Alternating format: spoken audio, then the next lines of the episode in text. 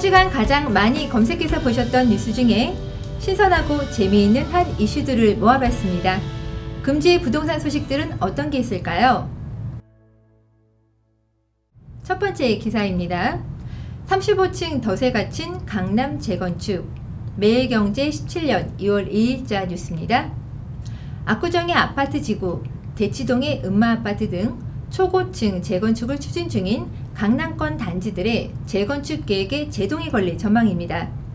서울 한강변의 대표적 재건축 단지인 송파구 잠실의 잠실 주공 5단지 50층 재건축 계획이 서울시 도시계획위원회의 문턱을 넘지 못했습니다.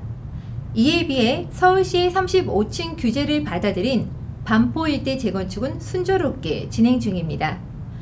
층수에 따라서 강남 재건축 진행의 희비가 엇갈리고 있습니다. 두 번째 뉴스입니다. 변수 많은 부동산 소산할 구멍은 동아일보의 17년 2월 1일자 뉴스입니다. 설 연휴가 지나고 본격적인 이사철을 앞두고 지금 집을 사야 할지를 놓고 망설이는 내 집 마련 실수요자 분들이 많으실 텐데요. 도널드 트럼프 미국 대통령 취임 후 미국이 기준금리 인상에 나설 가능성이 커졌고 국내에서도 조기 대선이 가시화되면서 주택 구입을 결정하기엔 변수가 많아졌기 때문에 더 고민이 많으시죠? 설 이후 부동산 시장의 투자 및 전망에 대해서 말씀드리겠습니다.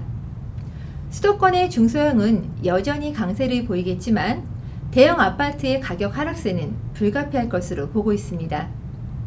또 서울 강남의 재건축 시장은 재건축 심의 통과로 설 연휴 이후 중소형 매물 중심으로 거래가 늘고 조금씩 활기를 되찾을 것으로 보입니다.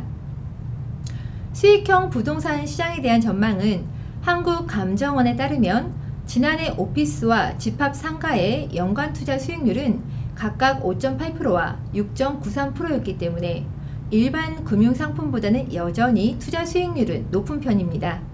따라서 소액 투자가 가능한 오피스텔, 원룸 등은 금리 변동의 영향이 덜하겠지만 자본금 규모가 큰 상가는 리스크가 좀 클 수 있다고 내다보고 있습니다.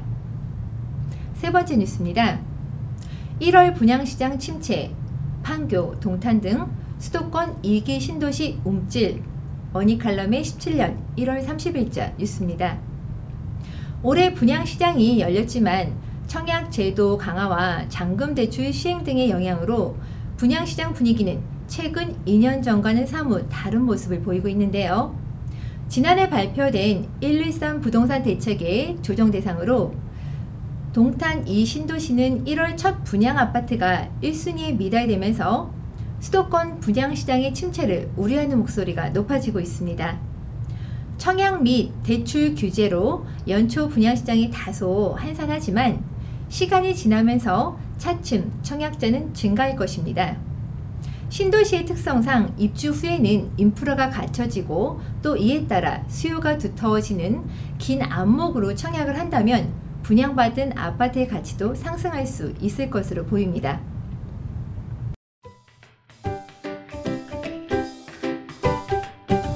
지금까지 2월 첫째 주 부동산 한 뉴스였습니다. 어느덧 추위를 보내고 새봄을 준비하는 이춘입니다.